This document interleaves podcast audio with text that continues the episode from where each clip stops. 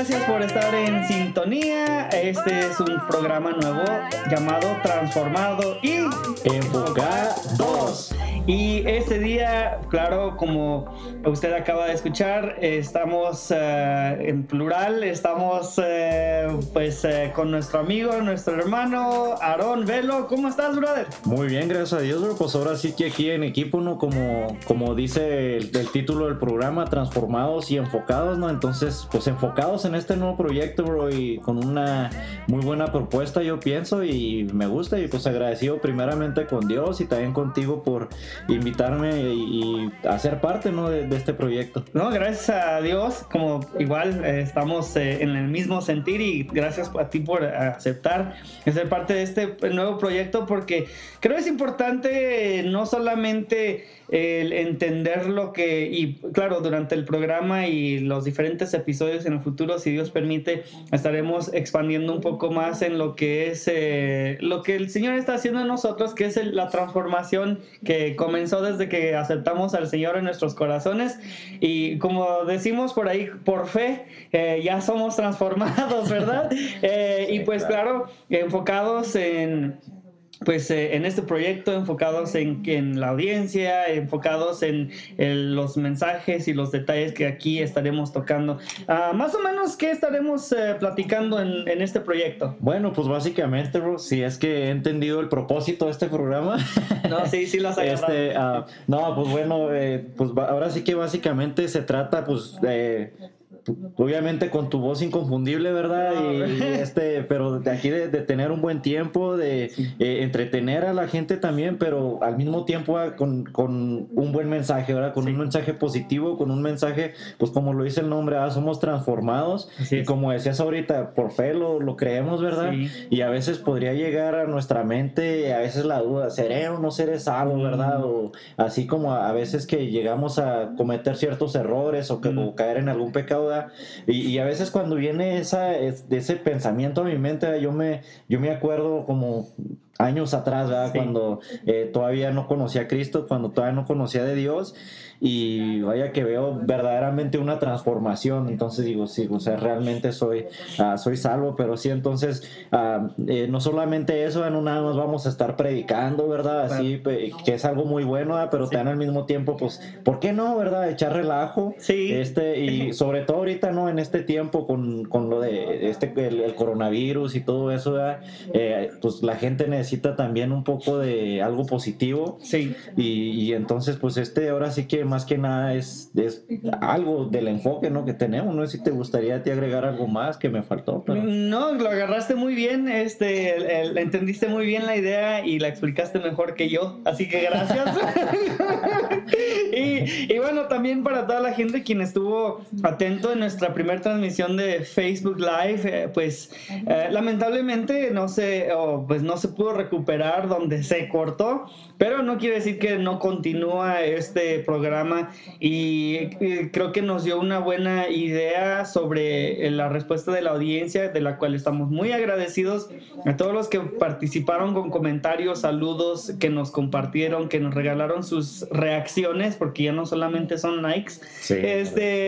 Pues les agradecemos, porque pues también nos dio una idea que o nos confirmó más o menos cómo nos habíamos preparado, nos ayudó también y nos va a seguir ayudando a mejorar. Así que cuando usted se sienta cómodo, por favor, regálenos comentarios, mensajes, críticas constructivas, quejas, sugerencias.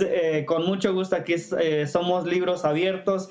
Y regálenos el like, por favor, a la página de Bright Productions Network, la red o el network en el cual estaremos publicando este podcast y otros más, así que por favor esté atento, pues estará disponible para iPhone, Android, estará disponible en su computadora y prácticamente todos los dispositivos posibles, pues ya que son incontables en esta etapa. Sí, no, pues sí, vaya que muchas gracias, porque como decía aquí mi compañero, mi amigo Kevin Villa, ¿verdad? Nos dio esa... pues ahora sí que esa perspectiva, ¿verdad? De qué es lo que estamos esperando, ¿verdad? Porque cuando estábamos en pláticas, ¿verdad? De este nuevo proyecto decíamos, ¿cómo irá a reaccionar la gente? ¿Realmente le irá a gustar o no? Sí. Y vaya que ayer tuvimos, bueno, no sé de tu parte, bro, pero de mi parte, sí. No sé, me sorprendió, la verdad, o sea, yo sí. no estaba esperando ese tipo de reacción, entonces estoy muy agradecido con el público que estuvo sí. interactuando, ¿verdad? Claro. Con cada uno de nosotros y pues así esperamos que sigan, ¿no? Que sigan escuchándonos, que nos sigan compartiendo, dándonos sus reacciones y pues gracias a cada uno de los que estuvieron ahí, entonces esperamos que también escuchen todo el podcast, ¿verdad? Sí. Porque... pues inclusive vamos a estar haciendo la transmisión live, ¿verdad? Pero nada más la mitad del Así programa. Es. Entonces, si usted quiere escuchar la otra mitad, ¿verdad? La segunda mitad, que es tan interesante como la primera mitad también, pues se va a tener que unir al podcast, ¿verdad? También.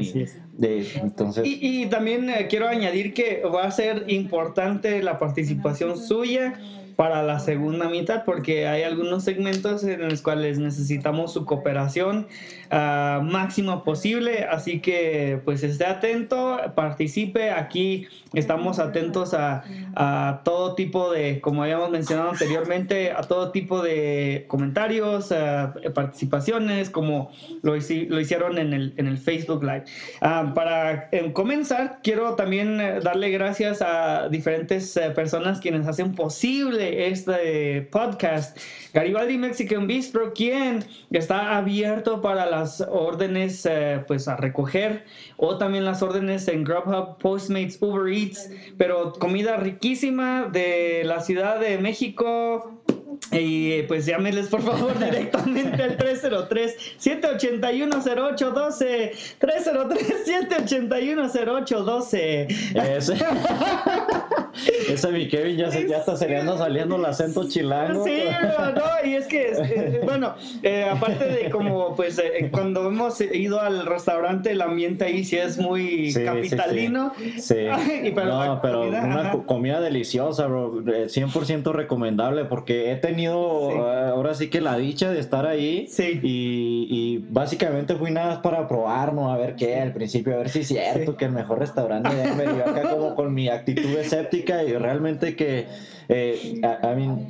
sobrepasó así todas mis expectativas, o sea, que es comida deliciosa, lo que a mí me encanta son los guaraches deliciosos, llenadores, bro, llenadores.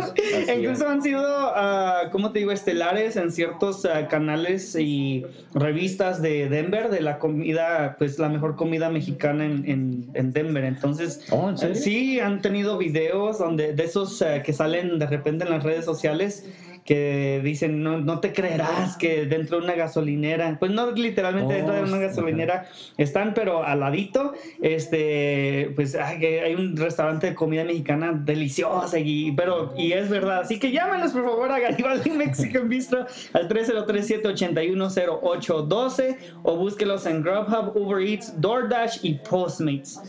Claro que sí, Grubhub sobre todo, porque... para apoyar aquí a mi... Sí, porque justamente es lo que andamos haciendo ahorita, ¿verdad? Para ganarnos la vida, entonces...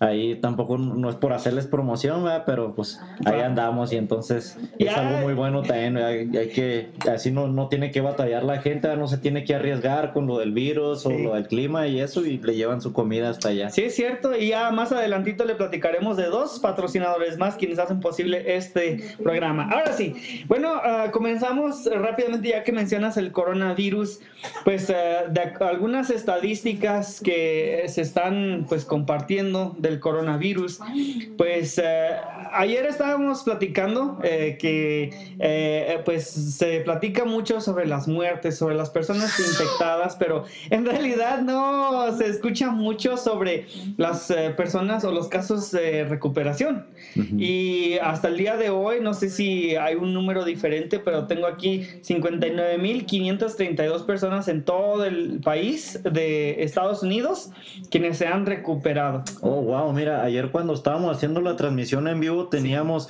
56,000, 56,230. Entonces de ayer a hoy ya casi más de 1,000, ¿no? Sí, no, gracias a Dios. Y esto es una excelente pues noticia porque yo tengo un caso personal, pues mi papá lo dieron de alta del hospital, se está recuperando, pues dio positivo, pero gracias a Dios ya pues no pasó a mayores, fue un caso no muy severo, pero justo a tiempo pues fue aceptado en el hospital y pues ya gracias a Dios y las oraciones de toda la gente. Oh, gloria a Dios y vaya, bueno, hasta el día de ayer a nivel mundial teníamos 550,987 personas a nivel mundial que se habían recuperado, ¿cierto? No sé cuál sea la cifra del día de hoy. Estoy viendo que es 571,851 personas. Sí, en un día, entonces eso es muy buenísimo porque pues para allá vamos.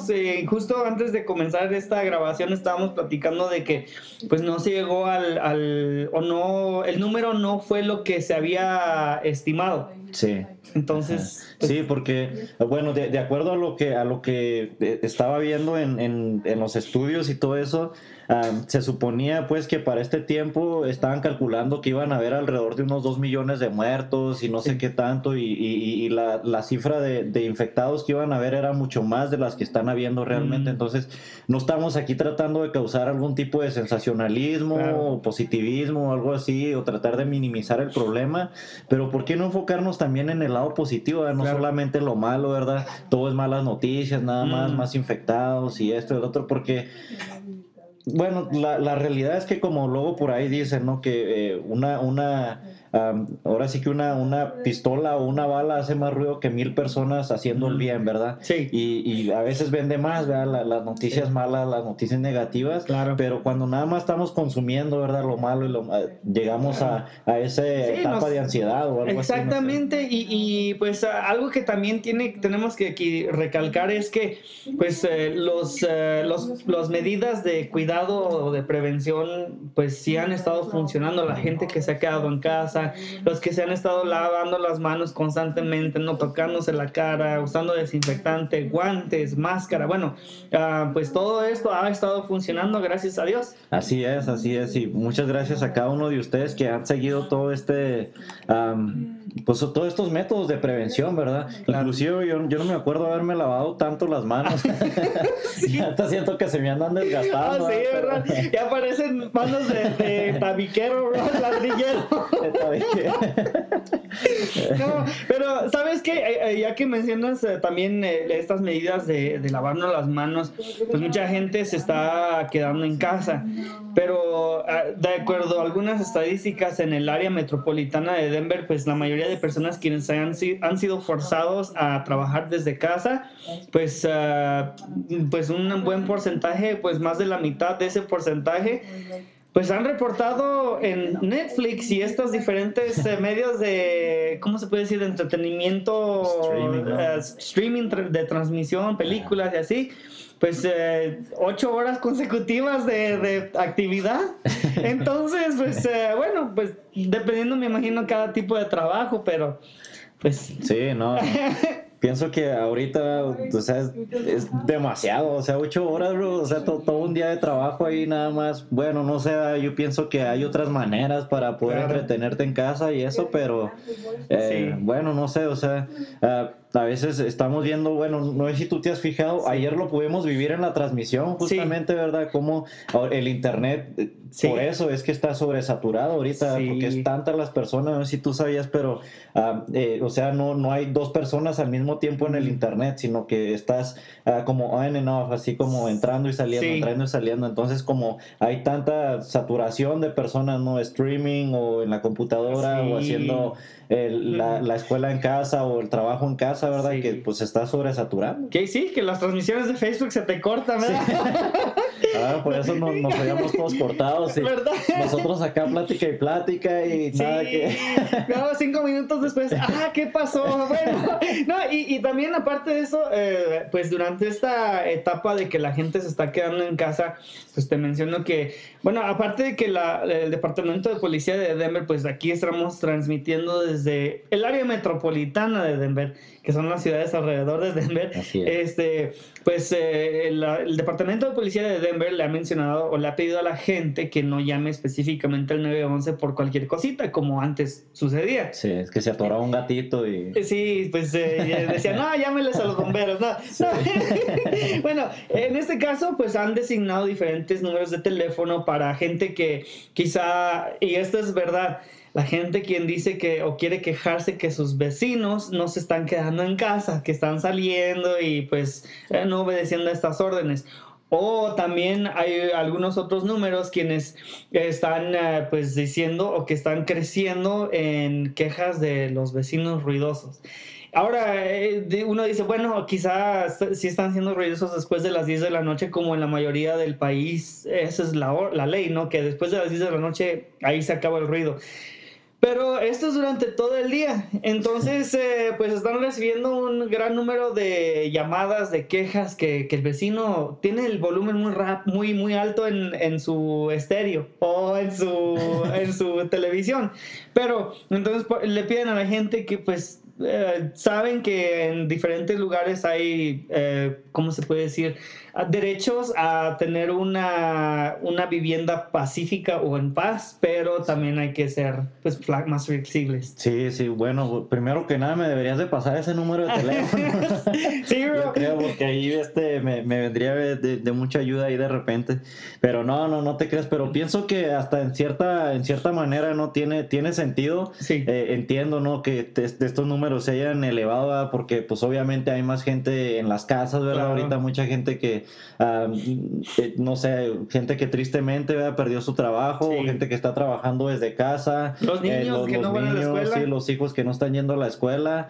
Entonces pues también hacer una invitación a nuestra audiencia, ¿no?, también de pues pensar en los demás, ¿verdad?, en nuestro vecino, en nuestro prójimo, ¿verdad? Porque quizás no sé, tú, por decir, a lo mejor tú ahorita no estás trabajando, ¿verdad? No te tienes que levantar temprano, entonces te gusta desvelarte hasta las 11, 12, sí, no sé, 1 de la mañana, ¿verdad? Ajá. Y haciendo ruido, pero quizás tu vecino, ¿no?, a un lado, tiene que ir a trabajar mañana temprano, es una, sí, persona esencial, ¿no? O no sé, cualquier cosa. O trabaja de casa, o llamadas, igual. Ajá, sí, trabaja desde casa. También tenemos que pensar, nunca sabes qué es a lo que se dedica, qué es lo, sí, que está haciendo la otra persona, sino no ser egoístas en ese aspecto. Sino pues no, sí, realmente pensar en el prójimo. Ahora que mencionas eso, ya para que entendamos quizá mejor la idea, pues la palabra de Dios sí nos ordena a no solamente ser sabios y prudentes, sino amar a nuestro prójimo. Amén. Entonces esto de nosotros ser cuidadosos con el ruido, con que los niños brincando si viven en apartamentos de 2 pisos, o bueno, o no tener fiestas, claro, también, porque todavía hay gente que se está juntando que para la carnita asada, bueno, por más que se lave uno las manos, uno nunca sabe también. Sí. Entonces, pues allí es donde nosotros debemos que también obedecer, sujetarnos a las autoridades, las órdenes que se han dado. Y esto también es una orden en la palabra de Dios. Así que, bueno, esto es... creo que algo que no solamente debemos considerar, sino accionar. Así es, y pues bueno, como dices, eso es una orden de como cristianos. Sí. Pues somos, ahora sí que como lo dice la palabra de Dios, no somos los representantes de Cristo, sí, aquí en esta tierra, ¿no?, aquí en este mundo. Entonces, pues sí es necesario que amemos a nuestro prójimo, ¿no? Y cristianos no solamente lo somos en la iglesia, sino todos los días, ¿verdad? Y donde sea que estemos. Entonces, excelente punto, sí.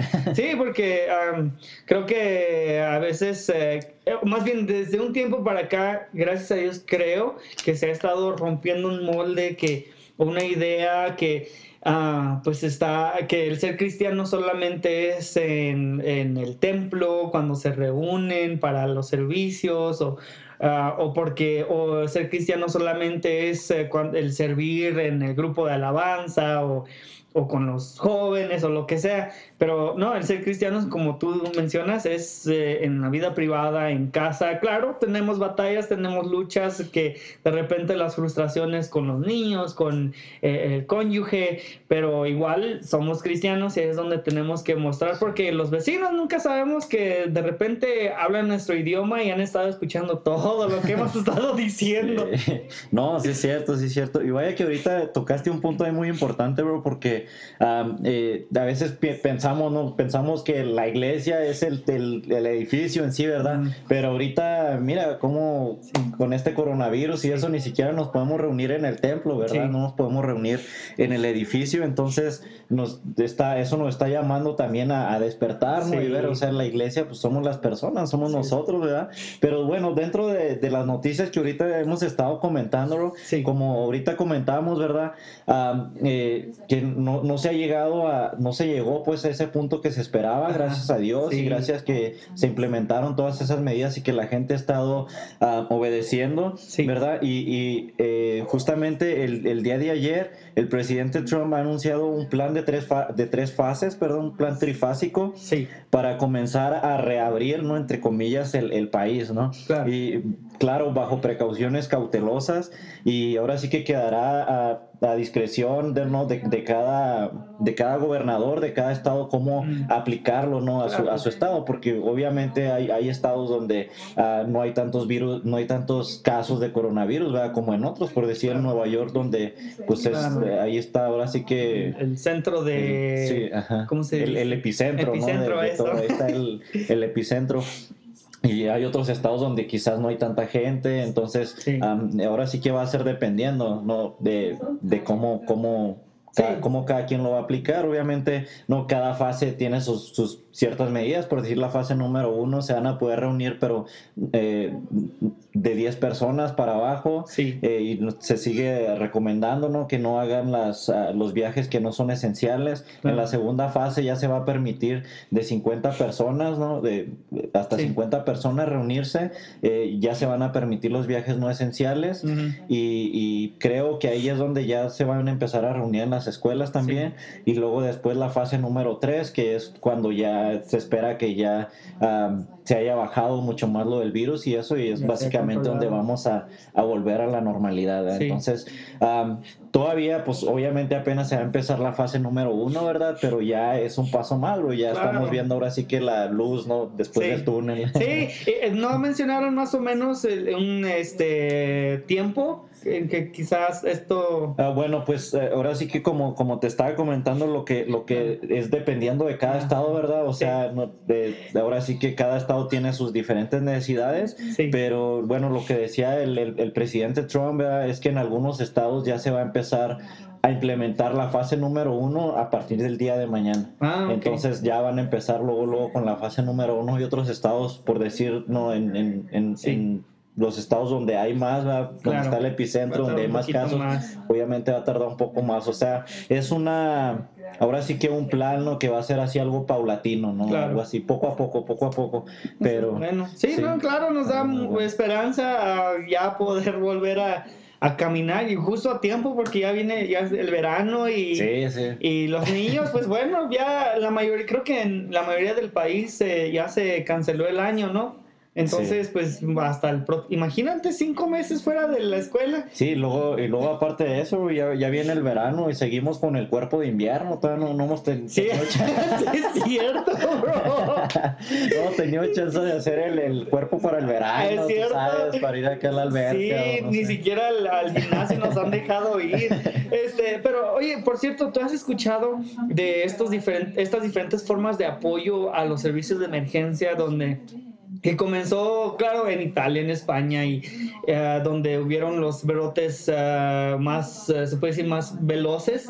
Comenzó esto, donde a las 8 de la noche la gente afuera de sus ventanas o sus balcones empezaban a aplaudir y empezaban a gritar en forma de apoyo a estos servicios de emergencia.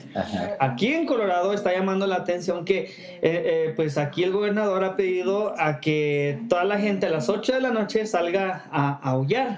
Punta de lanza, ¿verdad?, el estado de Colorado. Claro, brother. ver, pues la mía alta. La mía alta. Sabes que yo realmente no estaba así muy enterado de eso, bro, pero ya después mi esposa me platicó, porque justamente mi esposa trabaja en un hospital, ¿verdad? Sí. Entonces ahí está en las líneas de enfrente, al igual que tu esposa, ¿verdad? También. Brother, sí. No, y entonces a las mujeres. A las mujeres y a los doctores, claro, ¿no? Hombres también que están ahí en las frontlines y todo eso. Muchas gracias por su servicio. Sabemos que probablemente hay gente que nos está escuchando, ¿verdad? Que está en esas frontlines, ¿no? Claro. Que está ahorita arriesgando su vida por un bienestar de los demás, ¿verdad? Sí. Y muchas gracias por ese trabajo, realmente lo apreciamos. Sí. Pero sí, te decía de eso de los aullidos. Sí. Yo no, o sea, me ha comentado algo mi esposa, pero así como dije, ok, pero ahí se quedó. Nada más que como te platicaba ahorita, he andado haciendo deliveries de comida y todo eso, están dando las líneas de enfrente. Y a eso, lo mejor no. Exacto, gracias también para lo que haces, güey, todos los que trabajan ahí. A lo mejor no ando ahí con los enfermos, ¿verdad? Y eso, pero, hey, las personas se podrían morir de hambre, bro. Entonces, exactamente, bro. Por eso no podemos tener el cuerpo de verano que queremos, ¿verdad? Ándale, sí, bro, pero bueno, entonces, y andaba así, y luego de repente se dieron justamente las 8 de la noche y andaba haciendo delivery, y de repente escuché un montón de gente, ¿no? Salir y... ¿Qué está pasando? ¿Qué volteando? Y fue cuando ahora sí que, como decimos por acá, ¿no? En Spanglish, me cliqueó en la mente, ¿no? Me cliqueó y dije, pues es los aullidos ahí en apoyo, ¿no? En reconocimiento a ahora sí que los que están trabajando en hospitales. Sí, no, y justo a principios de este año, especialmente aquí en Colorado, pues no sé si sea algo... O sea, estoy de acuerdo en apoyar, claro, completamente a los servicios, pero quizá, y está bien hacerlo de esta forma, pero no sé si te acuerdas que a principios de este año nosotros aquí en Colorado escuchamos lo que son la ley de que permitieron a los lobos grises entrar aquí a Colorado. Quieren restaurar la población de los lobos grises. Entonces, ahorita que según dicen que se está recuperando la tierra y según la naturaleza, los animales y así, imagínate qué multiplicada será esta población de lobos grises y nosotros pensando que son los vecinos. Con los aullidos, oye, sí es cierto, no me ha puesto a pensar en eso, pero quizás de repente ahí que se empiecen a reproducir todos esos lobos grises y empiecen a venir a las ciudades y escuchemos los aullidos y en vez de alarmarnos no vamos a pensar que es el vecino y nada, que por ahí anda una manada de lobos buscando entre la basura. Ándale, exactamente. ¿Te imaginas ahí salir, ¿no? Y a sacar la basura o yo qué sé, y de repente te encuentras con un lobo. Y si has visto algunas de estas videos que según cuando estaba nevando, comenzando el año, de los lobos que parecen como perros, super perros, bro, grandotes, más grandes que los coyotes. Bueno, no sé si has visto un coyote. Parece un perrote también, un mastodonte, bro. No, pero bueno, pero de todos modos nosotros sí hemos estado participando poquito, pero hemos participado en los aullidos a las 8 de la noche. Sí, ayer estaba viendo un video que pusiste en Facebook ahí donde andas aullando, bro, y déjame felicitarte. Gracias, bro. Yo la verdad he querido salir a aullar, bro, pero luego se me olvida ahí nomás digo, hoy lo voy a hacer y lo voy a hacer, pero luego se me olvida y ya me recuerdo como 15 minutos antes, digo 15 minutos después. Sí. O la media hora, pero se hace que tengo que poner ahí una alarma o algo, o por ahí me deberías de hacer una llamadita y aullamos los dos, aunque sea por teléfono. Claro, a la próxima sí lo hacemos, creo que es de lunes a domingo, ¿no? Sí. Entonces pues ahí también ya nuestra audiencia y los invitamos que salgan a aullar, ¿por qué no? No es algo malo y pues hay que reconocer, ¿verdad? La gente que está ahí todos los días, pues ahora sí que arriesgando su vida ahí en los hospitales, ¿no? Cuidando honor a la gente. En honor merece, ¿verdad? Y bueno, este programa les quiero mencionar que es traído a usted también por Dinos Locksmith, el cerrajero, quien está a sus órdenes. Y por si usted necesita alguna copia, si necesita entrar a su carro, porque pues también en la nieve se caen las llaves y se pierden. Sí. O quizá iban saliendo rápido y se les encerraron su casa, se quedaron sus llaves en su casa. Bueno, el hermano Dino, de Dinos Locksmith, Está a sus órdenes al 303-472-5108. Ellos tienen todo el equipo posible. Ellos trabajan 24 horas al día, los 7 días a la semana. Y están incluso apoyando, ofreciendo un precio especial durante esta etapa, que saben que muchas personas no están trabajando, necesitan ayuda, y pues el entrar a usar su carro o entrar a su casa, pues claro, es esencial, súper esencial. Sí. Entonces, llámenle al hermano Dino al 303-472-5108 de Dinos Locksmith. O a veces con el carro también, bro. Una vez me pasó justamente en el verano que iba yo para México. Sí. Y luego se me quedaron las llaves ahí en Nuevo México, ahí adentro del carro. Estuvimos batallando un montón para ¿de venir? Verdad? Sí, me hubiera venido muy de mucha ayuda ahí haber tenido el número del hermano Dino. Bueno, sí. No sé si hubiera ido hasta Nuevo México, pero pues conociendo sí, al hermano Dino de Dinos Locksmith puede ser, porque él es muy, muy servicial y él pues hace todo lo posible para que los sí. clientes sean pues sí, satisfechos. Entonces, no hay que quebrar la ventana del carro, mejor no. Ábrele ahí al hermano Dino o la compañía de Dinos Locksmith. Sí, y vaya a Dinos Locksmith en Facebook, ahí también tienen toda la información. Así se llama, Dinos Locksmith. ¿Y cómo entraste al final, bro? Ay, alguien nos tuvo que ayudar ahí, unas personas, y casi ya estaba a punto de quebrar el vidrio del carro, sí, pero sí. No, alguien más sí lo pudo abrir ahí. Curiosamente, sí. regularmente es el mexicano el que ayuda a abrir, el sí. que ayuda al güero a abrir su carro, ¿no? Ahí fue al revés. Sí. Sí, éramos dos mexicanos que no pudimos abrir ahí el carro, y tuvieron que llegar ahí dos güeros y lo abrieron, pero en cuestión de segundos sí. o de minutos. Ah, ahí. Bueno, pues gracias a Dios. Una cátedra de cómo abrir carro. Espero que no, bueno, mejor no el comentario sí, que iba a decir. No, y sabes una cosa, a veces pues ya sabemos que tenemos que estar en casa, hay muchas personas quienes, claro, también está bien entretenerse con diferentes formas, claro, creo que en estos tiempos hemos tenido mucho más tiempo para reflexionar, para leer la Biblia, leer buenos libros, estar... pues expandiendo nuestro conocimiento del Señor, pasar tiempo con Dios. Pero, ¿qué de los deportes, bro? ¿Qué ha pasado con los deportes? Porque, pues, uno no puede salir, en realidad, al gimnasio. Uno no puede, pues, armar sus cascaritas o sus partiditos de fútbol sí. como antes. Pero, pues... no sé, o sea, ahora el béisbol o el fútbol han quedado en pausa. Sí, los deportes, bro, vaya que... No sé, pienso que yo cuando comenzó todo esto, ¿no? Que cancelaron los deportes y todo eso, dije, no, pues cómo le van a hacer cadenas, ¿no? Así como que, sí. que se dedican a los deportes y a los comentaristas sí. y todo eso. Y dije, ¿cómo le van a hacer, no? ¿De qué van a vivir y eso? Porque pues es 24/7, ¿no? Deportes sí. y deportes y deportes. Sí. Pero y luego, bueno, justamente en México, bro, empezaron con esto, algo que se llama la E Liga MX, ¿no? Así como en el internet, ¿no? Sí. Así la Liga MX. Electrónica. Sí, exactamente. Gracias por corregirme. No, la verdad no sabía qué significaba la E. No, me tomó el tiempo a mí también para buscar esa información, bro. Sí, dije, ¿por qué será la E? Pero bueno, ya ahora sé que es así porque es electrónicamente, pero básicamente lo que han estado haciendo es que han estado, no, por decir, entre los equipos, ¿no? Agarran sí. a un jugador. Sí. No, y entre ellos así juegan agarrando su equipo, por decir, sí. del América con uno de las Chivas, sí. y ya de ahí están haciendo la tabla de jugadores y todo sí. eso, la tabla de posiciones. Y yo al principio, bro, pensé que nada más iba a ser tipo así como un juego, no sí. sé, algo, pero no, o sea, realmente están transmitiendo los partidos sí. así en el FIFA, ¿no? Sí. En el FIFA 2020 están ahí jugando, y mientras ellos están jugando, los comentaristas están narrando, bro, los partidos, sí. están sacando estadísticas y todo eso, ¿no? Analizando los partidos, digo, no sé, o sea, me parece algo...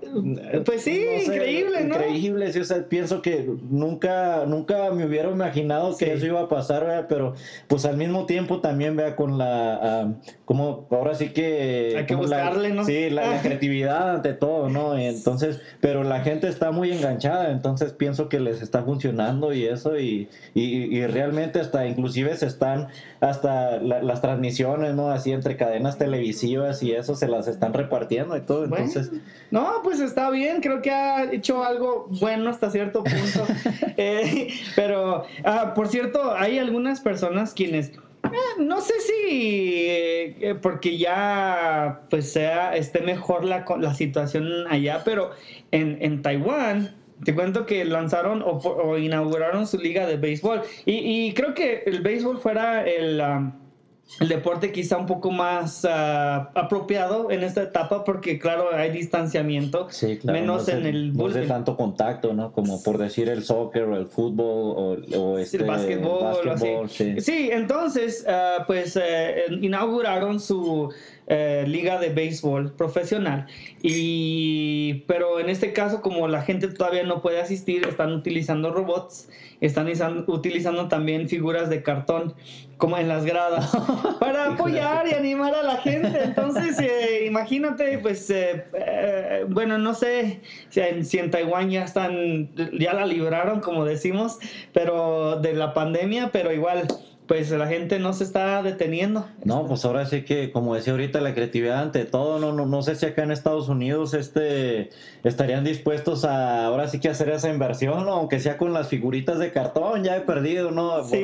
Pero pienso que al mismo tiempo, pues es bueno, ¿no? Porque pienso que esas figuritas de cartón o esos robots nunca los vamos a ver ahí peleándose en las gradas. Ándale, o aventando cosas a la cancha. Ándale, sí, cosas así, no sé, voy protestando. Entonces, quién sabe, a lo mejor y por ahí en el futuro vamos a avanzar a ver nada más ese tipo de robots, ¿no? Si no se calman este tipo de problemas. Eso pero... es cierto. Pero te cuento que también al otro extremo, en una parte de México, una región, pues la gente dijo, aquí no existe el coronavirus. Entonces ellos dijeron, bueno, vamos a formar un torneo de fútbol llanero que fue nombrado la Copa COVID-19. Y pues resulta que no llegó muy lejos, no porque alguien se infectó, sino porque alguien resultó dislocándose el hombro. No. Y pues mejor lo tuvieron que... No, pues como decíamos al principio, bro, ahora sí que ahí sí se volaron la barda con eso, ¿verdad? Pero ahora sí que como decíamos al principio, pues hay que ser sabios, ¿verdad? Sí. Y no sé, ¿verdad? No voy a decir, no voy a ir a ese extremo y decir, no, Dios los castigó por no hacer caso, ¿verdad? Y hizo que se dislocara el hombro ese muchacho, pero quién sabe, bro? Nunca sabe, ¿verdad? O sea, pienso que al mismo tiempo, ¿no? Pues por no hacer caso, pues mira, ahí está, ¿no? Es como a un niño cuando lo dicen, no agarres eso o no vayas a ir porque te vas a caer, ¿no? Y va y hace eso y justamente pasa lo que le dice, ¿no? Oye, y para entrar a una etapa un poco más también seria, ya que mencionas el de que pues quizá Dios castigó a estos desobedientes o... no, es lo que estoy diciendo que no. No es cierto. No, pero quizá todos se han estado haciendo esta pregunta. ¿Por qué Dios no destruye el coronavirus? ¿Por qué Dios no destruye el coronavirus? Sí. Bueno, pues ahora sí que vamos a entrar en materia, ¿no? Abran su Biblia ahí, cada uno de ustedes. Amén. No te creas, pero bueno, primero para tratar de contestar, pues ahora sí que necesitaríamos unas 2 o 3 horas para contestar exactamente, ¿no? Todo esto lo que conlleva, ¿no? Porque son varias cosas que están detrás de todo eso, ¿verdad? Pero primero que nada, ¿no? Me gustaría empezar diciendo, ¿verdad? Que, bueno, a veces cuando escuchamos un virus o cuando escuchamos la palabra virus, tenemos una connotación un tanto negativa, ¿no? Pensamos que es algo malo, algo negativo. Y sí, hay virus que son malos, ¿verdad? Sí. Y ahora muchas veces esto viene, ¿no? A raíz de que cuando comenzamos como seres humanos, ¿no? Cuando recién descubrimos los virus, que existían los virus y estos seres, ¿verdad? Sí. Estos organismos, cuando los empezaron a descubrir, pues le pusieron los nombres de las enfermedades que causaban, ¿no? Por ejemplo, el virus de la rabia, el virus de, no sé, cualquier virus, ¿no? Así que te puedas imaginar. Sí. Y le ponían esos nombres, ¿no? Entonces era regularmente como los conocían, ¿no? Las enfermedades que causaban, pero sí. Ahora si tú te pones a ver un virus, ¿no? En un microscopio o algo así, ¿no? Si tienes Ahora sí que... La posibilidad, sí, la capacidad, ¿no? De mirar un virus, pues puedes darte cuenta que un virus tiene diseño, ¿no? Claro. No se podría considerar un ser vivo necesariamente, pero sí que tiene un diseño, ¿no? Entonces, cada cosa que tiene un diseño, pues obviamente tiene un diseñador, ¿no? Claro. Entonces, es parte del diseño de Dios. Entonces, hay virus en la Tierra. No sé si tú supieras este dato, pero hay más virus en la Tierra que estrellas en el universo. O sea, tanto así, no tan grande es, o sea, claro, como hay tantos virus en la Tierra que hay más. No sé si tú alguna vez has salido a contar las estrellas. Una vez intenté, bro, pero no es cierto. No, igual, ahorita que mencionas eso todavía me sigue, pues, impresionando, porque uno dice, no, es incontable, literalmente incontable las estrellas, pero ahora que mencionan los virus. Sí, los virus, sí, hay más virus aquí en la Tierra que estrellas en el universo. Ahora, los virus, ¿no? Se cree, o se ha estudiado, pues se ha comprobado que los virus matan alrededor del 40 y el 50% de las bacterias en el mar. Sí. Y en la Tierra también, ¿verdad? Entonces son necesarios para la vida en la Tierra, para tener un ecosistema equilibrado, ¿verdad? Entonces matan bacterias que son malas, ¿no? Que nos podrían causar enfermedades, claro, que nos podrían causar la muerte, y pues básicamente terminar con la vida en la humanidad, terminar con la vida en la Tierra. Entonces, no todos los virus son malos, de hecho, en la gran mayoría, ¿verdad? Los virus son buenos, nos ayudan para tener un ecosistema equilibrado. Entonces, Dios los creó con un propósito. Ahora, sí, Dios creó los virus, ¿verdad? Pero yo no me atrevería a decir que Dios, por decir, entonces tú estás diciendo que Dios creó el coronavirus, ¿verdad? Para afectarnos y eso. No me atrevería a ir a ese extremo necesariamente. ¿Por qué? Porque cuando leemos en la palabra de Dios, ¿verdad? Cuando Dios creó el mundo, dice la palabra de Dios que Él hizo un mundo perfecto, pero por causa del pecado, sí, nosotros ahora vivimos en un mundo caído, ¿no? Si te recuerdas ahí en el Génesis, cuando Él miró, no, todo lo que había creado, miró que era bueno, sí, miró que era bueno.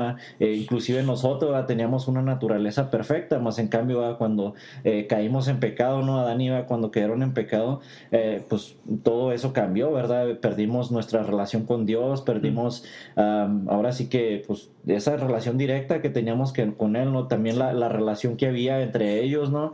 Y también la Tierra sufrió estragos por eso. Sí. Vivimos en un mundo caído, ¿verdad? Y ahora, ¿cómo se dice? No solamente como seres humanos, ¿verdad?, que fuimos afectados, sino también fue afectada la Tierra. Inclusive la Biblia dice que la Tierra gime, ¿verdad?, por la venida de Jesucristo, ¿verdad? O sea, simplemente, inclusive los desastres naturales, sí, el mal natural, ¿verdad?, también es causa del pecado. Es, claro, es no, su raíz ha sido a raíz del pecado, y eso también lo podemos ver. No voy a ir así como a los capítulos, claro, y eso, pero si has estudiado el Génesis, si has mirado el Génesis, puedes darte cuenta de esto, ¿no? También a causa del pecado, pues la tierra fue maldecida. Dios maldijo la tierra, ¿no?, a causa de que el hombre pecó. Entonces, vivimos en un mundo caído. Entonces, podríamos yo me atrevería a atribuir, ¿verdad?, que este tipo de virus, como el coronavirus o los virus que causan las enfermedades, son a causa del pecado, ¿no? A causa de vivir en un mundo caído, ¿verdad? No estamos ahorita, seguimos viviendo en un mundo imperfecto. Ahora, este tema, ¿no?, porque a veces lo podríamos ahora sí que conectarnos con lo que llamamos el problema del mal y el sufrimiento, ¿no? Sí. Eso que a veces, no sé si alguna vez te han preguntado o te has topado por ahí con algún ateo o con alguien que no cree, ¿no? Y te dicen, no, pues que yo no puedo creer en Dios porque si Dios es todopoderoso, ¿por qué no acaba con el mal, no? O si Dios es bueno, entonces ¿por qué sufrimos? Si Dios realmente es bueno, no permitiría, ¿no?, que hubiera sufrimiento en la tierra. O no puedo creer en Dios porque cómo Dios puede estar ahí en el cielo, ¿no?, nada más viendo y dejando que todos suframos, ¿no? Y a veces ahora es como ahorita están usando esto, ¿no? A ver, ¿dónde está Dios, ¿no?, detrás de todo esto? O sea, sí, ¿por qué si Dios es todopoderoso, por qué no acaba con el coronavirus, ¿no? ¿Por qué si Dios es bueno, por qué hay gente sufriendo con el coronavirus y todo eso? Pero entonces, Esto viene, ¿no?, a raíz de malas interpretaciones de la Biblia, ¿verdad? O sí. sea, no es meramente bíblico. La palabra de Dios nunca nos dice, ¿verdad?, nunca nos enseña que porque Dios es bueno nunca vamos a sufrir. Sí. Esto viene a raíz de religiones orientales o viene también a raíz de malas interpretaciones, por decir, ¿cómo se llama? La teología de la prosperidad, ¿no? Que tú siempre vas a ser un campeón, vas a ser un ganador, que vive tu vida abundante hoy, no sé, ¿verdad? Y básicamente hay inclusive por ahí pseudoapóstoles, ¿no?, que dicen que si no vives una vida así como de rico, ¿no?, o algo así de bendiciones financieras, sí, entre comillas, pues es porque estás bajo maldición, ¿no? Digo, pues pobre Pablo, ¿sí? Dios lo odiaba de una manera. Hasta Jesús, que no fue rico materialmente. Sí, ajá. Justamente, sí. De hecho es uno de los casos que podemos ver, ¿no? Claro. Pero bueno, la palabra de Dios, ¿verdad? La palabra de Dios nos enseña que Dios no es un Dios ajeno, ¿verdad?, que nada más se queda viendo a las personas sufriendo, ¿verdad? Sí. Y también simplemente no en nuestros ejemplos de vida, ¿no?, en la vida común, podemos ver que nosotros como seres humanos estamos dispuestos o estamos diseñados o creados para poder pasar por un sufrimiento, sí, a cambio de un beneficio mayor, ¿verdad? Sí. Ahora, por ahí me podrían decir, no, como a mí no me gusta sufrir, ¿no? O sea, ¿cómo vas a decir eso, no? Podríamos, por decir, poner un ejemplo muy simple, nada más. Podría poner millones de ejemplos, ¿no? Pero sí, un ejemplo muy simple que yo te puedo dar en mi vida, por decir, yo tengo braces, ¿no? Tengo instalados braces así para acomodar mis dientes.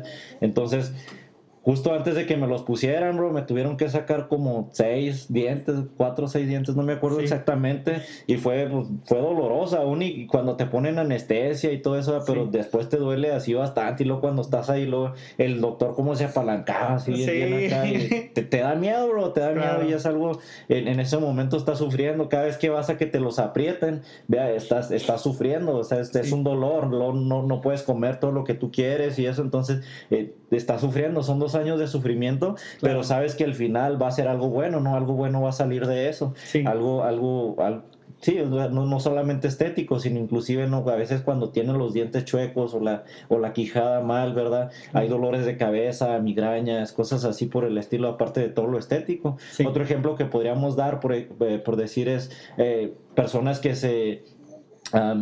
que se someten a operaciones, ¿no?, así quirúrgicas, para verse mejor, ¿no? Sabes, ¿no?, que se operan la cara, motor, sí, ándale, que no sé cosas qué, así. Ajá. O a veces no sé, cualquier tipo de cirugías, ¿no? Inclusive si es algo malo, ¿no? Pues otra cosa así. Sí, la liposucción o a veces una enfermedad, algo así, un cáncer, ¿verdad? Son operaciones totalmente dolorosas, tanto así que a veces tienen que durar meses reposando, ¿no? Sí. Más en cambio están dispuestos a pasar por ese sufrimiento porque saben que después de eso viene algo mejor, ¿verdad? O sea, sí, es un beneficio mayor el que van a recibir, ¿verdad? Entonces podemos ver, ¿verdad?, simplemente en nuestros ejemplos de vida que realmente a veces el sufrimiento es necesario y bueno para recibir un beneficio mayor. Ahora, como decía ahorita, ¿verdad?, la Biblia nunca nos dice, o Jesús nunca nos dijo, ¿verdad?, que no íbamos a sufrir, al contrario, él mismo nos dijo que íbamos a sufrir, ¿verdad? Y tenemos 2 ejemplos muy claros en la palabra de Dios, por decir el ejemplo de Job, ¿verdad?, que dice la palabra de Dios que él era un hombre recto, ¿verdad?, y era un hombre pues que agradaba a Dios, ¿verdad? Más en cambio Dios permitió que él atravesara por situaciones difíciles, ¿verdad?, por situaciones adversas. Lo perdió todo, perdió todas sus riquezas, perdió su familia, y vaya que al último, pero pues él nunca dejó de creer en Dios, ¿verdad? Sí. Otro ejemplo que tenemos es el ejemplo de Jesús, ¿verdad? Porque a veces decimos, no, es que como las cosas malas le pasan a las personas buenas, ¿verdad? Si yo soy bueno, ¿por qué a mí me pasa todo lo malo? Sí. ¿Verdad? Pero podemos ver, o sea, estoy 100% seguro que no hay una persona más perfecta en la historia de la humanidad que Jesús, ¿verdad? Nunca tuvo pecado, ¿verdad? Siempre siguió la voluntad del Padre, más en cambio él recibió la más grande humillación. Sí. pero ¿por qué? ¿Verdad? Detrás de eso, detrás de la vida de Job, podemos ver que había un propósito más grande, ¿verdad? Podemos ver que había un beneficio aún mayor. Sí. Él nunca le quitó la gloria a Dios, ¿verdad? Nunca dejó de alabarle, nunca dejó de exaltarle, y por esto, ¿verdad?, el Señor lo recompensó con un beneficio mayor. Siempre detrás de todo eso, el Señor sabía, ¿verdad? Dios sabía que iba a haber un beneficio mayor detrás de todo eso, más en cambio Job no sabía en ese momento, ¿verdad? Porque pues tenía una visión corta, ¿no? Una visión humana. Ahora en Jesús también podemos ver, ¿verdad?, cómo Él recibió la mayor humillación, el mayor sufrimiento, más en cambio, ¿verdad?, también su propósito era, o el fin, ¿verdad?, era algo mucho mayor. Su nombre fue exaltado, ¿verdad?, de tal manera que dice la palabra de Dios que no hay otro nombre sobre el de Jesucristo, ¿verdad? Y entonces es un nombre que fue glorificado, y pues vaya que obviamente podemos saber que era un propósito mayor el que él tenía, ¿verdad?, aún y cuando él estaba sufriendo ahí en ese momento. Entonces realmente, ¿verdad?, la palabra de Dios nunca nos dice que no vamos a sufrir, ¿verdad? Pero también nos dice que Dios no es un Dios ajeno, sino que Él nos está escuchando. Sí. Él sabe por lo que estamos atravesando, ¿verdad? Cuando nosotros estamos orando, cuando nosotros estamos rogando a Él, no nada más se queda viendo cómo nosotros nos sufrimos. Por eso me gustaría decirle a la gente, ¿verdad?, que no pierdan la esperanza, ¿verdad?, sino que sigan teniendo fe, porque Dios nos está escuchando y no sabemos cuál podría ser el beneficio o el propósito detrás de todo eso al futuro, pero simplemente ahorita podemos estar viendo, bro, cómo ya la gente está empezando a responder de una manera muy positiva. ¿Por qué? Porque dentro de todo el sufrimiento, dentro de todo ahorita que mucha gente ha perdido el trabajo, o que mucha gente ha... no sé, están ahorita en sus casas o desesperados con ansiedad y eso, pero eso nos ha llevado, ¿verdad?, a que volteemos al cielo, a que realmente pongamos nuestros ojos donde deberían de estar, ¿verdad? Claro. Aquí en Estados Unidos mucha gente... vivimos una vida muy rápida, ¿no? Que el trabajo, que esto, que el otro, inclusive a veces dentro de la iglesia, ¿no? Y le hemos quitado el lugar que le pertenece a Dios, haciendo de otras cosas nuestros ídolos, dígase el trabajo, dígase la escuela, dígase inclusive series, no sé, cualquier otra cosa, ¿no? Cualquier cosa agarramos para hacerla ídolo, ¿no? Más en cambio ahorita, ¿no?, dentro de la desesperación, a veces el Señor permite que pasen situaciones, que pasemos por situaciones difíciles, ¿no?, que atravesemos por el desierto.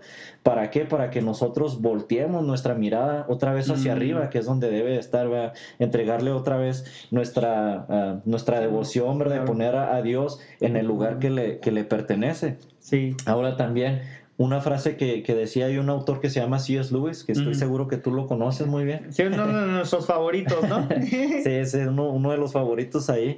Y él dice en uno de sus escritos que el sufrimiento es un altavoz de Dios, es un altavoz que Dios utiliza primeramente para hacernos sentir vivo, y también esto nos tiene que hacer anhelar la eternidad, ¿verdad? Claro. También en otra parte, él decía en otro de sus libros que si tú tienes todas las cosas, ¿verdad?, para que te satisfacen en esta tierra, pero solamente hay una cosa, ¿verdad?, que no te satisface en la tierra, es porque tú fuiste diseñado para estar en otro lugar, ¿verdad? O sea, fuimos diseñados para estar en el cielo. Y esto, este es mi último punto, ¿verdad?, para esto, es de que nosotros como cristianos, ¿verdad?, como creyentes en Dios, nuestro destino es la eternidad, ¿verdad? Nuestro ahora sí que... Pues sí, nuestro último, el plan de vida, entonces la meta exactamente, pues es la eternidad, ¿no?, juntamente con Dios. Sí. Podemos ver en el ejemplo de Jesús, ¿verdad?, cómo Él, cuando estuvo aquí en la tierra, vino y sanó a muchas personas, ¿verdad? Hizo milagros y todo eso, y para poder dejar ver su poder, más en cambio ese no era el fin, ¿verdad?, por el que Él venía, porque Él pudo haber sanado a muchas más personas, ¿verdad? O sea, a unas personas las sanó, pero no a todas. Sí. Entonces, el propósito, ¿verdad?, más que nada era restablecer esa relación que habíamos perdido en el pecado, ¿verdad? Lo que ahorita decíamos ahorita con Dios, para hacer ese puente, ¿verdad? Hacer esa conexión entre Dios y los hombres. Sí. Entonces, por eso ahorita, ¿verdad?, a lo mejor van a haber muchas personas que van a morir, ¿sí? Inclusive cristianos, ¿no? Hemos visto personas, pastores, inclusive, que han muerto, ¿no? Por decir, ahorita me das el ejemplo, tu papá no se murió, gracias a Dios, pero que se enfermó y está atravesando ese sufrimiento, ¿verdad? Sí. Y entonces... sí, muchas personas van a morir, van a sufrir, y yo no estoy minimizando ese sufrimiento, ¿verdad? Inclusive me gustaría empujar e invitar, ¿verdad?, a todos los que nos están escuchando, sí, o nosotros así como cristianos, ¿verdad? Si conocemos a alguien, sí, que está atravesando por esto, obviamente no vamos a ir a darle explicaciones teológicas y eso, mira que no, claro, sino en ese momento, ¿verdad?, tenemos que, ahora sí que darle nuestra mano, ¿no?, nuestro apoyo, darle nuestro amor, inclusive si podemos ayudar, inclusive hasta económicamente o con lo que se pueda, con nuestro tiempo. Eso es lo que debemos de hacer, ¿verdad?, antes de explicaciones teológicas o claro, apologéticas o todo eso, ¿verdad? No es lo que necesitan en ese momento. Entonces, claro, aquí no estoy tratando de minimizar eso, ¿verdad? Pero simplemente lo que estoy diciendo, ¿verdad?, es de que el propósito de Dios, ¿verdad?, no es meramente el que estemos sanos o al 100% o siempre felices, ¿verdad?, sino que realmente, ¿verdad?, podamos tener esa relación personal con Él y vivir la eternidad, vivir en la eternidad con Él, ¿verdad? Y simplemente recordar, ¿verdad?, que para los que estamos en Cristo, pues todas las cosas no son para bien. Así es. Entonces, justo me estaba acordando ahorita de que pues Jesús dijo, yo vine para que tengas vida en abundancia, o vida abundante. Eso no significa el material, como tú decías, sino la vida abundante es la vida eterna, la salvación, uh-huh, es lo que ahora nosotros tenemos como hijos de Dios. Así que, bueno, en este programa estamos también tratando de mostrar las diferentes perspectivas, claro, bíblicas, bíblica más bien, para que también entendamos lo que estamos creyendo, porque no solamente es, como decíamos, vivir el cristianismo o decir que somos cristianos o explicar, no sé si a ti te tocó cuando estabas más chico, que cuando tú preguntabas a alguien y le decías, ¿tú en qué crees? No, pues en Dios, y pues hasta ahí quedaba, ¿no? O si te decían a ti o te preguntaban, bueno, o personalmente me preguntaban a mí antes de que pues en realidad llegaba a entender lo que yo creía. Me decían, ¿y tú si el Señor viene hoy, te vas a ir con Él? Y pues uno se asustaba y decía, no, pues sí, no sé, pues me voy a agarrar de mí, porque yo compartía como con mi hermano. Ajá. Él estaba mucho más chico que yo, decía yo lo voy a abrazar y a ver si así me voy con él. Pero sabes que ahorita que estás comentando eso, sí, perdón que te interrumpa, sí, no pierdas el punto, sí, pero así saliéndonos poquito de tema, sí, me acordé de una anécdota, bro, justamente cuando estaba niño, porque me tocó estar en una iglesia muy legalista cuando era niño y así, sí, regularmente hacían ese tipo de preguntas, sí, sobre la gran tribulación, pero sí, no tanto para como arrepentir, sino como para asustar a la gente, ¿no? Sí. Y creían que la salvación se perdía y todo, claro, eso. Sí. Una vez me acuerdo que me quedé dormido, bro, así, sí, en la casa, y mis papás fueron a la tienda pero pues yo no me di cuenta, ¿verdad? Entonces cuando me desperté, pues no había nadie en mi casa, bro, todos, sí, se fueron, mis hermanos y todo. No, bro, me agarró una de aquellas, pero así una histeria, yo llorando con un dolor, porque yo pensé que ya había sido el rapto, bro, y que toda mi familia se había ido y que yo me había quedado, sí. No, y salí gritando, y Dios, acá, pero luego ya en eso llegaron mis papás, y ¿por qué estás llorando?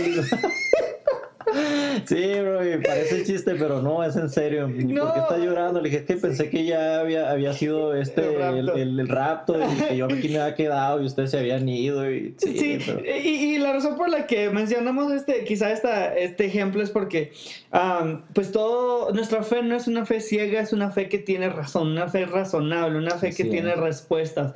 Tanto como nos podemos preguntar hoy, ¿nosotros somos salvos? Sí, lo somos. ¿Por qué? Y hay una respuesta, y entonces, sí, por eso, claro, vamos a tomar también en este programa o este podcast un tiempecito para poder contestar tipo de preguntas así. Sí, sí, porque sabes, bro, que justamente volviendo a la niñez o a la adolescencia, sí, yo siempre tuve muchas preguntas, bro, y sí, siempre me topé con la misma respuesta. Sí. Es que tienes que tener fe. Claro. ¿Verdad? Tienes que tener fe, y ya con eso querían justificar, pero, o sea, realmente necesitaba como que me conté, porque eran preguntas verdaderas, ¿verdad? Dudas que tenía en realidad, claro, no era que estuviera así como queriendo pelear o debatir, sino realmente tenía esas dudas y necesitaba que me las contestaran, bro. Entonces, claro, yo en la escuela, verdad, me estaban enseñando otra cosa totalmente diferente, sí, ¿verdad? Algo que contradecía lo que en la iglesia me enseñaban o en mi casa, sí, y cuando quería buscar justificaciones, verdad,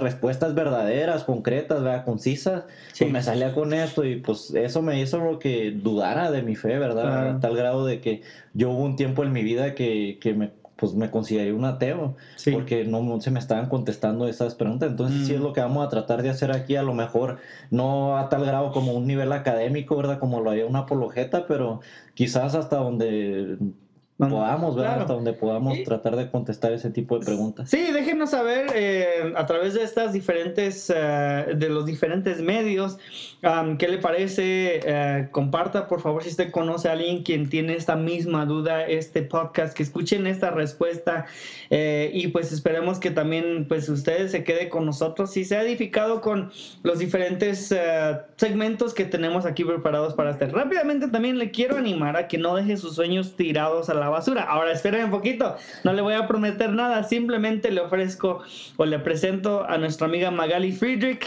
de HomeSmart Cherry Creek, quien le anima a que le llame a ella para cualquier consulta sobre bienes raíces de compra y venta. Claro, pues el mercado sigue fuerte y pues incluso ella me mandó unas estadísticas que en esta última semana, bro, se cerraron 1,268 casas o ventas, wow, de casa esta última semana. Yo pensaba que estaba cerrado el mercado, bro. No, bro. E incluso, mira, te digo que pues esta última semana solamente se pusieron unos nuevos listados, o sea, nuevas casas, sí, a la venta, 891 casas. Oh, wow. O sea que la demanda está fuerte como lo ha estado como en este año. No estuviera pasando nada. Exactamente. Y luego dicen que incluso muchas de estas, de las casas que la gente que por cualquier razón ha dicho, no, pues yo me espero, pues en mayo van a volver a ponerse a la venta, y los intereses están en 3.37% para las personas con buen crédito. Así que pues no está nada mal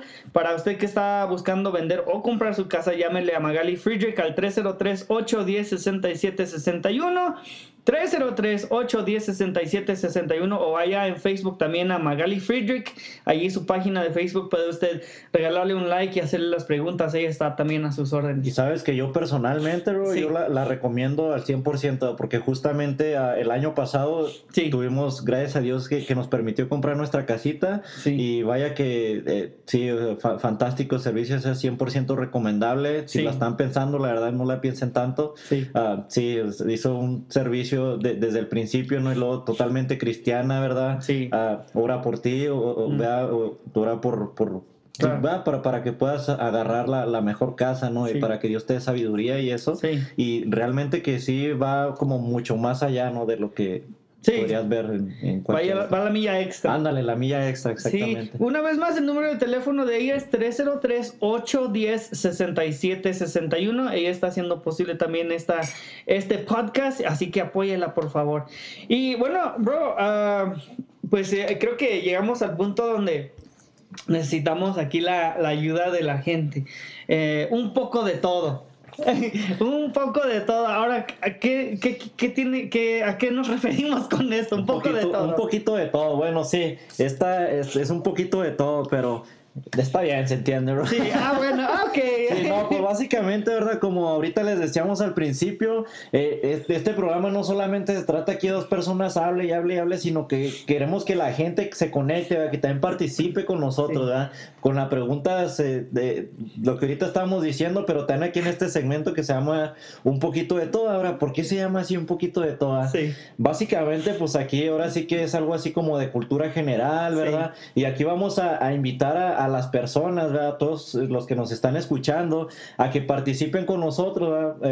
Pueden hacernos así cualquier tipo de preguntas, así como raras, ¿no? Sí. No hay así como, pues ahora sí no necesariamente tiene que ser teológica. Sí. O, si quieren puede ser teológica, pero no necesariamente, puede ser de cualquier cosa. Sí. Alguna curiosidad que ustedes tengan, ¿no? Por decir, aquí, ¿no? Para dar un ejemplo, ¿verdad? Sí. Yo preparé aquí este segmento. Sí. Entonces, pero ahí para la próxima mándenos un mensaje o alguna curiosidad que tenga. Sí. Y yo el viernes en la noche, bro, me estaba haciendo un emparedado, ¿no? Un pan tostado con, ¿cómo se llama? Con queso crema. Sí. ¿Ya? Y luego, pues, cuando así lo estaba untando, ¿no?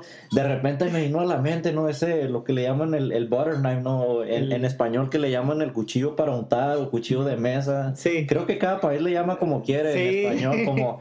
regularmente cualquier cosa. Sí. Pero sí, no, ese cuchillo que utilizas, que ¿no? No tiene filo. Sí, ajá. Por eso cuchillo entre comillas, ¿no? Claro. Porque como cuchillo más un palo de sí, un palo plano. Cámbiale. Porque pues, como cuchillo en realidad no sirve, ¿verdad? Es más claro. Que nada para untar, así como sí. Un untador. Entonces me puse a ver y dije, ¿a quién se le habrá ocurrido esto? O sea, ¿por qué? ¿Cómo te ocurre que un cuchillo así sin filo? Y, o sea, ¿a quién lo habrá inventado, verdad? ¿O cómo habrán venido con esta idea? Entonces, esta es mi pregunta y te voy a hacer esa pregunta y tú más o menos haz ahí como, ahora sí que tu guess, ¿no? Que tú te imaginas, ¿no? ¿Quién inventó este cuchillo, ¿no? El butter knife. Sí, ¿Tú bueno, cómo te imaginas que pasó? Pues, ¿cómo te imaginas que pasó? ¿Quién lo inventó? Eso me vino a la mente desde que me dijiste esta pregunta. Pues, érase una vez una mamá que tenía como 7 niños. Era la hora de desayuno, ¿no? Ella tuvo muchos... hizo pan tostado. No, perdón, déjalo cambio. Era la cena. Ella hizo un pollo, digamos. Un pollo. Y a cada quien les dio un pedacito, ¿no? Okay. Y como todos los niños estaban de 7 años para abajo, no todos pues podían partir su propio pollo. Entonces, de un lado, un niño le dijo, mamá, ayúdame a cortar mi pollo. Ok, ahí va la mamá. Y luego, del otro extremo, el otro niño le dice, mamá, ayúdame a cortar mi pollo. Y le dice, espérate, Juanito, que estoy ayudando ayudándole a tu hermanito Pedrito a cortar su pollo. Y le dijo, ¿sabes qué? Te voy a dar un pedazo de madera, está plano, te debe de ayudar a partirlo, ¿no? Ok, de repente, del otro lado de la mesa le dice la niña, ¿no? Marita. Le dice... Yo le saqué esos nombres, bro. No sé, bro. Mamá, ayúdame, ¿no? Porque no puedo partir mi pollo. Ok. Y luego dice, ok, entonces dile a tu hermanito Pedrito que te preste el pedazo de madera que le presté, porque igual corta y no te puedes cortar tú, sino solamente el pollo. Ok. De ahí ella dijo, oye, esto está muy bueno para dejar a mis hijos usarlo, para que ellos pues puedan untar su mermelada la próxima. Van a batallar a partir pollo, pero quizá pueden untar. No se van a cortar. Exactamente. ¿No? Entonces llegó el esposo y le dijo, hazme varios pedazos de madera así planos que puedan usarse para untar. Y no sé, algo así. No, pues ahora sí. Ahora sí que dirían por acá en Denver, no, pues wow.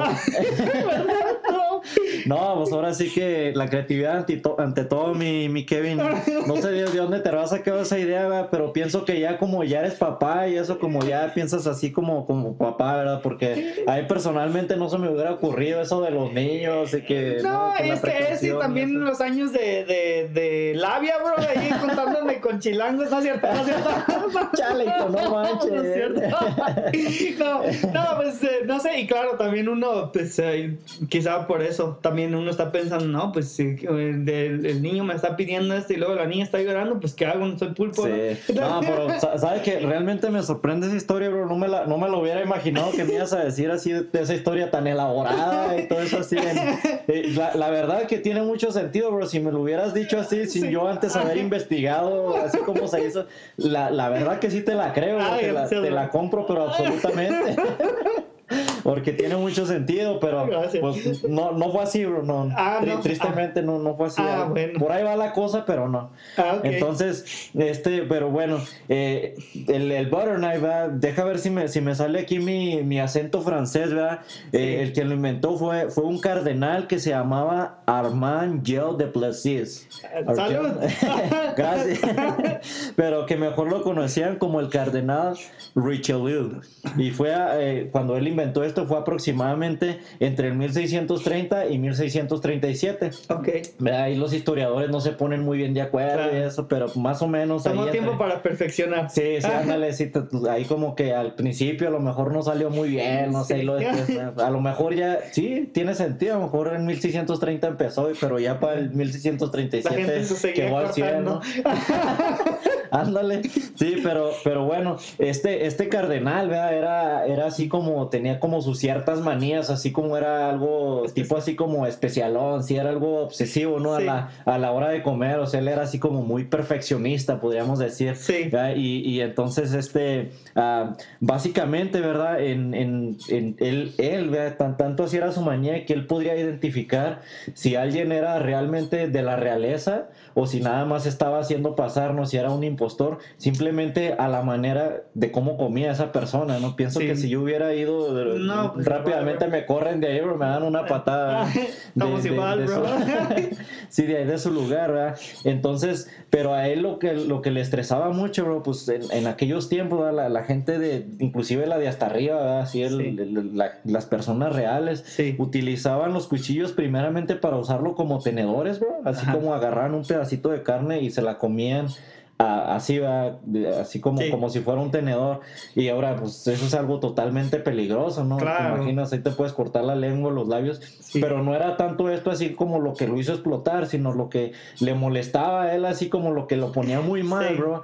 Es que la gente utilizaba los cuchillos así puntiagudos cuando acaban de comer, sí, para quitarse la comida así de entre los dientes, como todos los sí, sí, ándale, así como picadientes, todos los residuos que tenían, sí, ahí. Entonces esto era algo que le molestaba así demasiado. Y entonces, pues él, ¿verdad? Como tenía, pues tú sabes, antes los cardenales y tenían cierto poder y eso, sí, con la Iglesia Católica. Entonces él ordenó a que los que hacían los cubiertos, ¿verdad? Así, sí, para la familia real, para la realeza y todo eso, que ya los cuchillos los fabricaran con la punta redonda, sí, ¿verdad? Porque él ya no quería ver que se quitaban así la comida entre los, sí, dientes. Entonces, pienso que es un dato muy interesante, ¿verdad? Sí. Dije, wow, cómo la manía de esta persona, ¿no? Así como su obsesión, ¿no? Porque las personas, sí, así que hicieran lo correcto, ¿no? Lo haces bien o yo invento otro método, ¿verdad? Pero sí, cómo cambió nuestra manera de comer, ¿no? Sí, aún hasta sigue repercutiendo hasta estos tiempos. Sí, sí. Bueno, si me viera ahorita, de repente me toca usar la cuchara, pues se enojaría conmigo, ¿verdad? No, bueno, a veces lo que hay, ¿no? Sí, sí, pues lo que hay, uno dice, ¿lo lavo o no lo lavo? El cuchillo de mantequilla, ¿no? Sí, para untar, ¿no? A veces a mí ahí como cuando he trabajado en la construcción, bro, a veces se me olvidó una cuchara por ahí, sí, y llevaba caldo y pues cómo le vas a hacer. Lo que hacía es que le quitaba el aluminio de arriba, bro, y ahí me formaba, sí, una cuchara y pues, sí, pues hay que buscar lo que haya, ¿no? Si, sí, si no hay picadientes, pues ya al menos sabemos que podemos usar ahí el cuchillo para quitarnos la carne, sí, de ahí. Sí, bro. No, muy interesante, así que esté atento por favor para este tipo de participación que va a ser pues esencial suya para nosotros aquí en Transformados y Enfocados. Así es, bro, que mándenos sus dudas o preguntas, curiosidades que tengan, ¿verdad? Sí, regálenos, recuerde su like, allí estaremos atentos en Bright Productions Network. Y rápidamente también, para casi llegar al final, ¿sabías tú que pues durante esta época que todos estamos viviendo, pues la gente está buscando también otras formas de entretenimiento, aunque ya habíamos mencionado anteriormente que la gente está viendo televisión? Bueno, o están jugando videojuegos. Bueno, resulta que una familia en Australia literalmente buscó cómo era o cuál era el viaje o el vuelo más largo pues en la tierra. Ajá. Y fue pues literalmente una de 15 horas desde pues Australia, Sydney, Australia, hasta Múnich en Alemania. Oh, wow. Entonces lo que ellos hicieron es que formaron reorganizaron su sala, movieron sus sofás, sus sillones, sacaron sillas y dijeron, bueno, vamos a tomar un vuelo de 15 horas virtual. Entonces, ¿Cómo virtual? O sea, que pusieron según un vuelo en YouTube, en la televisión, como si estuvieran en un vuelo, o sea, una cabina de avión. Y pues ellos cargaron sus iPads, iPads, sus teléfonos, sus tabletas, pues sus audífonos, y pues los papás tuvieron un tiempo pues calmado, muy pacífico y los niños pues ahí todos contentos con sus audífonos también, sus teléfonos y dispositivos, y pues 15 horas, pero pues literalmente sentados, durmiendo y jugando, y ahí 15 horas, así que bueno, muy interesante. Pues, ahora sí que muy interesante, Ray. Podríamos decir lo que es el aburrimiento, ¿no? O el ya estar cansado ahí, me imagino, de tanto estar encerrado con la gente, no sé, porque hay personas, ¿no? Familias, ¿no? Que a lo mejor no están acostumbrados a estar juntos, ¿verdad? Y hasta el chongo se agarra, ¿verdad? Ya no, la otra vez estaba mirando un meme por ahí, ¿no? En el Facebook, que estaba un niño así todo enojado y así como medio pensativo y diciendo, y yo pensando ahora con quién me voy a pelear en la casa, porque ya no le hablo a nadie. El otro que decía, ya estoy peleado con todos que ya ni siquiera me hablo a mí mismo, entonces... Sí, es cierto. No, y bueno, aquí déjame también concluir con una pequeña reflexión del Salmo 109, del 21 al 29, que dice de esta forma en la versión Reina Valera 1960. Y tú, Jehová, Señor mío, favoréceme por amor de tu nombre. Líbrame porque tu misericordia es buena, porque yo estoy afligido y necesitado, y mi corazón está herido dentro de mí. Me voy como la sombra cuando declina, soy sacudido como langosta. Mis rodillas están debilitadas a causa del ayuno, y mi carne desfallece por falta de gordura. Yo he sido para ellos objeto de oprobio, me miraban y burlándose meneaban su cabeza. Ayúdame, Jehová, Dios mío, sálvame conforme a tu misericordia, y entiendan que esta es tu mano, que tú, Jehová, has hecho esto. Maldigan ellos, pero bendice tú. Levántense, mas sean avergonzados, y regocíjese tu siervo. Sean vestidos de ignominia los que me calumnian, sean cubiertos de confusión como con manto. Bueno, aquí la frase, y tú, Jehová, Señor mío, aquí dice, y tú, Señor soberano. Y como en los salmos marca un punto de partida, las oraciones intensas calman un poco, las oraciones en duda, de esperanza, vienen a tener más confianza. Las oraciones de tristeza son llenas de gozo, y oraciones de culpabilidad llegan a la misericordia. Nuestra oración justamente comienza con nuestros propios dolores, pecados, enemigos, alrededores, problemas, como quizá ahorita estamos atravesando. Pero es solamente cuando podemos o ponemos estas cosas a los pies de Dios, las podremos ver a luz de quien Él es, y decir, y tú, por ejemplo, como mencionamos anteriormente, Jehová, Señor mío.